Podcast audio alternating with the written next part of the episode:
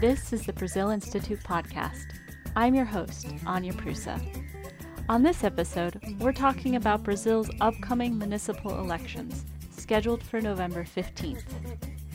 In a country where nearly 87% of the population is urban, municipal elections are unquestionably consequential.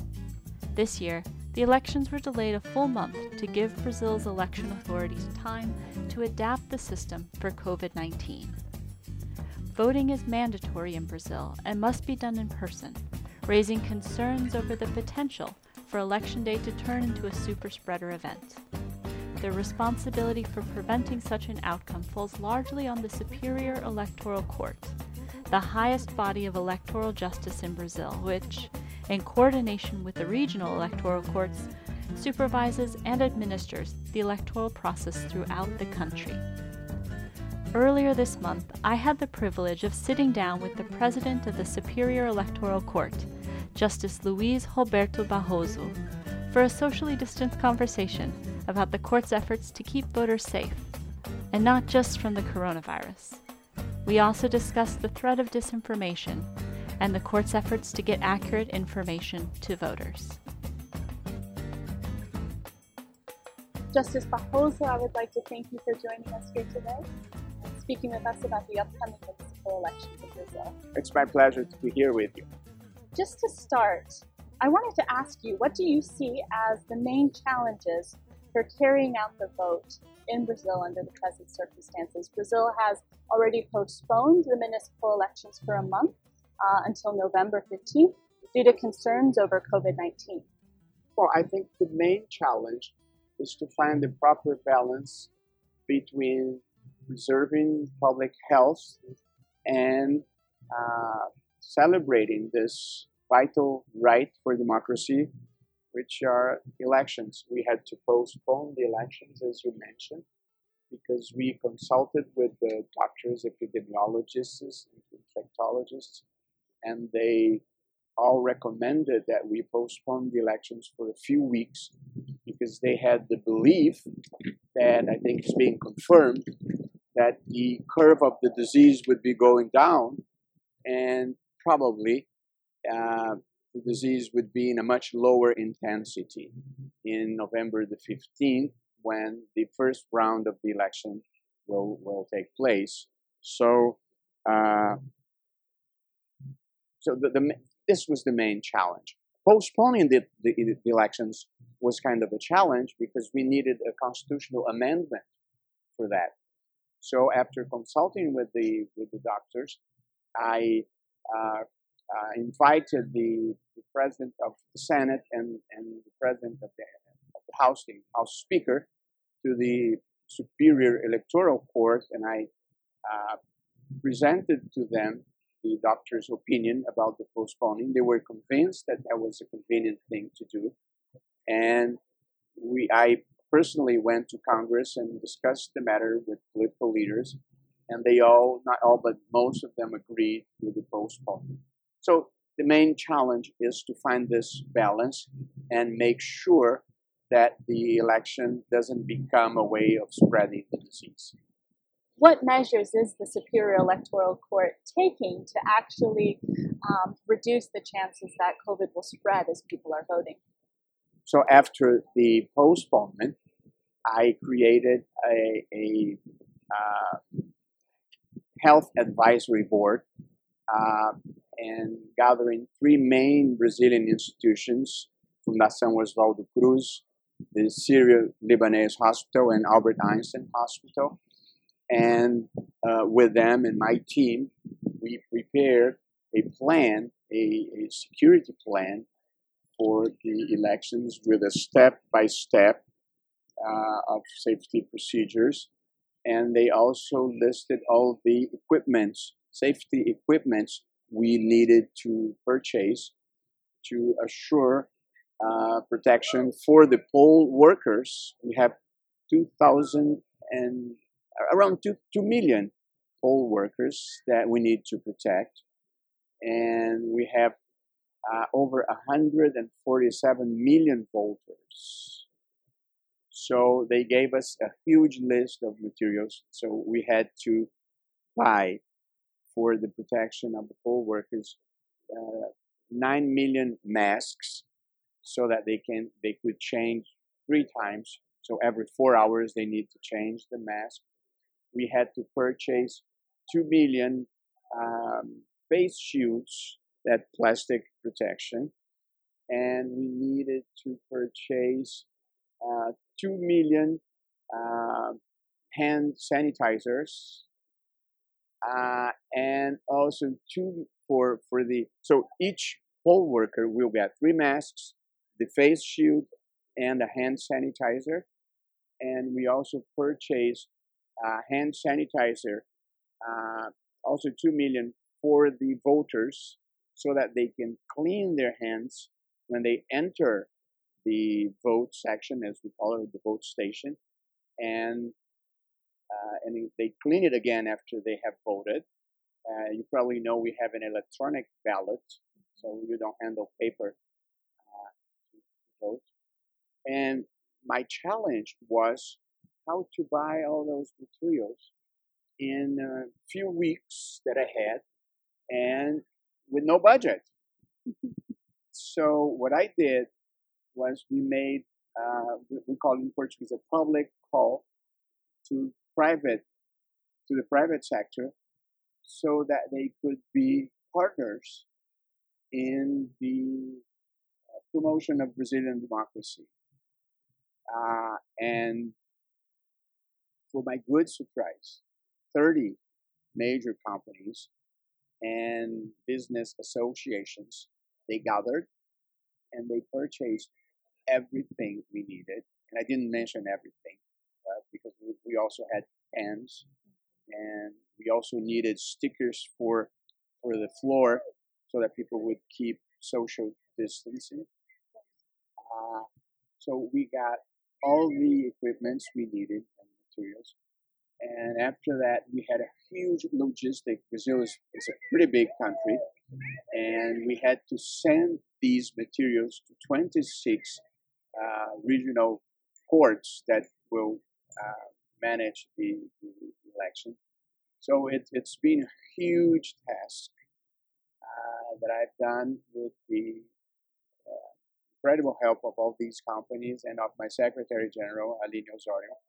Uh, and uh, next Wednesday, we are going to celebrate.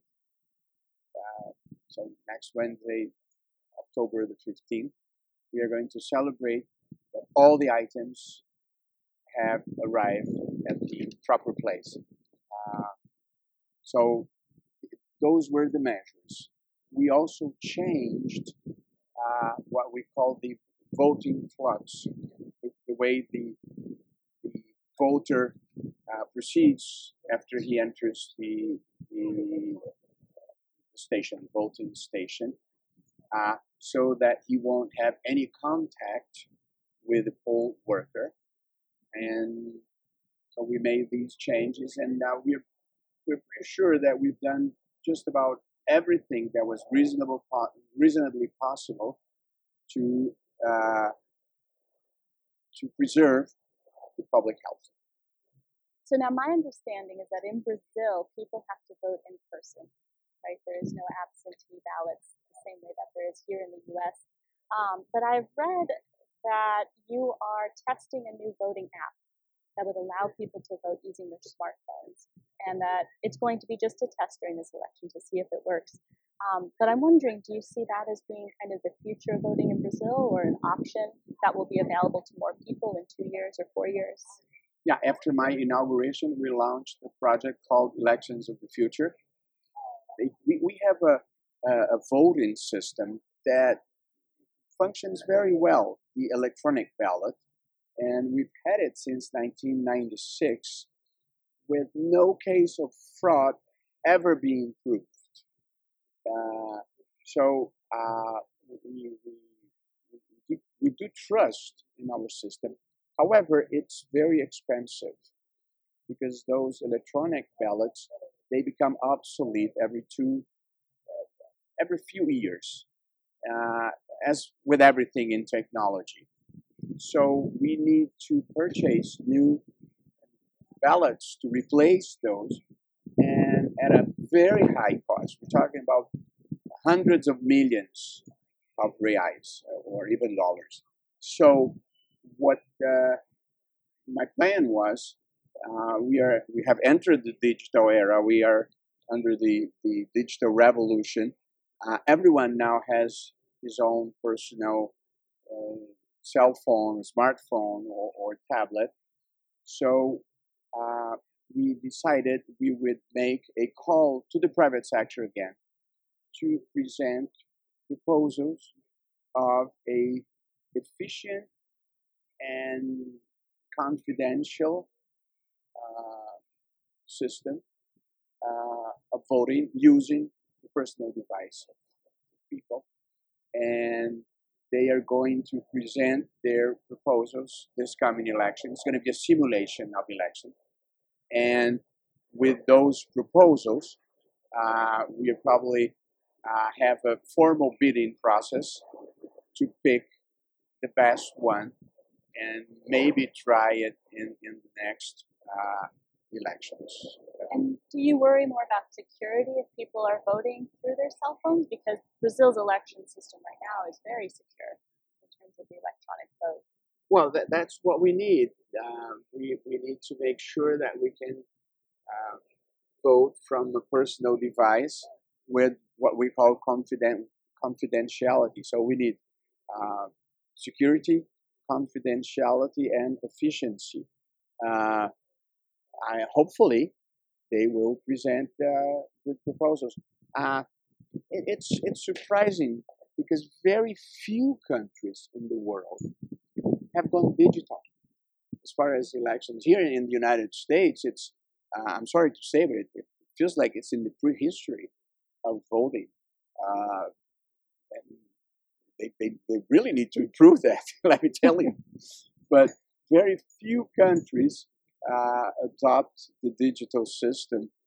Uh, and I think that's that's just a, a tradition that it's not justifiable anymore. Of course, if you can find safe ways to make it uh, easier, like in Brazil, in the past elections, we had over uh, 120 million voters, and the election ended at 5 p.m.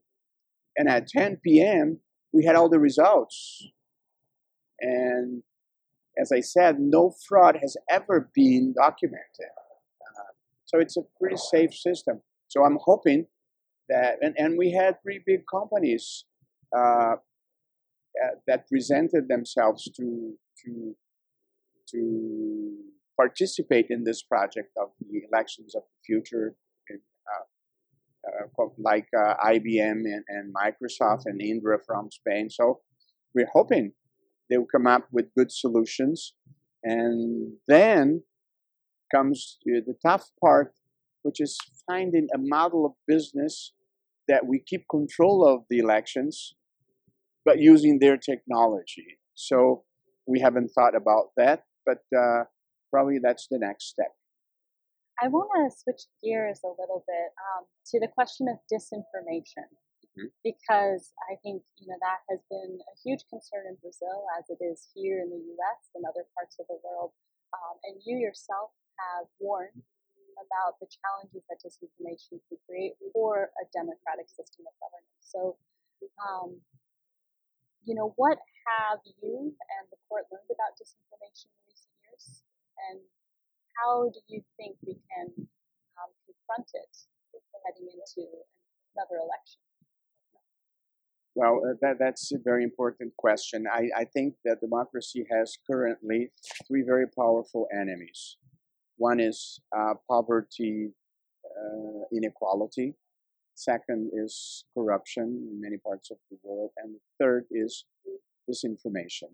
These disinformation campaigns and uh, hate speech through social uh, media. And I, I think this needs to be confronted because uh, democracy and free speech has as its main justifications the search for truth. There is not a single truth. There are multiple points of observation in life. But a uh, search for truth is important, for correct information that will allow people to make uh, their, their choices.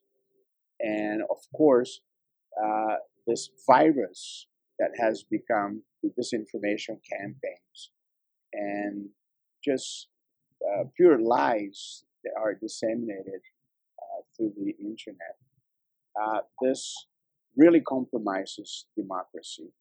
Uh, although there's no empirical evidence that it changes the result of elections, there is plenty of evidence that it it deteriorates the public debate. And democracy is not made only of, of voting, it's also made of a public, robust public debate that allow people to present their reasons, present their arguments, and seek the best solution for, for the problems.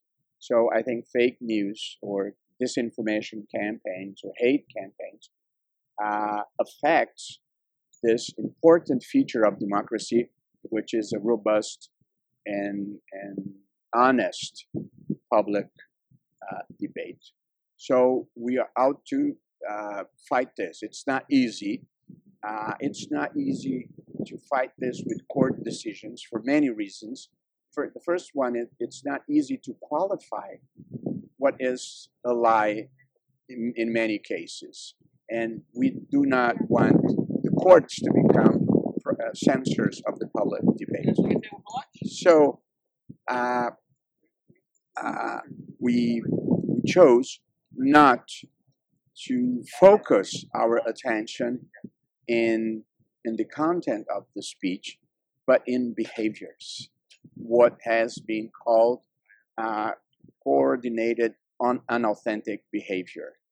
So uh, we entered partnerships with all major social medias: WhatsApp, Twitter, uh, Instagram, Facebook, Google, and TikTok. I even I had a video made for TikTok, and so yeah, because one other concern, just just to open this parenthesis here, that we have is that people won't come to vote because they will be scared of uh, because of the pandemic. Mm-hmm. So we are really calling on people to vote and saying we are providing all safety measures that's possible. Right. Let me close this parenthesis. Because social media can can both um, you know, suppress the vote right through misinformation, but it's also a great tool for reaching young people, for encouraging people to vote. Of course, there are many good things you can do with social media if you can neutralize the bad use of it. So we, we entered partnerships with all of them, and some of them, WhatsApp, for example, is very important in, in Brazil, and it's the main source of information for 70% of the population. So we went through a special partnership with them, and they even developed a tool that will allow us to send messages to all users to uh, correct misinformation that has been uh, this has been disseminated against the electoral system. Not we're not dealing with the candidates, but uh, from our experience in, in 2018, there was a lot of attacks on the electoral system to make people uh, distrusted or telling people not to go vote because you, you can't rely on the system. So th- that's something we, we, we, want to avoid. So we entered, partner, we entered partnerships with the social media and we formed a coalition with all the fact checkers that are in Brazil, around a dozen of them. And we have a WhatsApp group with them. And any news that we think might be fake or might be disinformation, they will uh, check right away. And then we'll have a page on the electoral electoral justice site called Fact or Rumor, and everyone can check there if uh, any information is true or false. And we also entered a partnership with the telephone companies that sell data packages for, for the people to access the internet so that they can access the electoral electoral justice site for free without any deduction deduction from from their data package.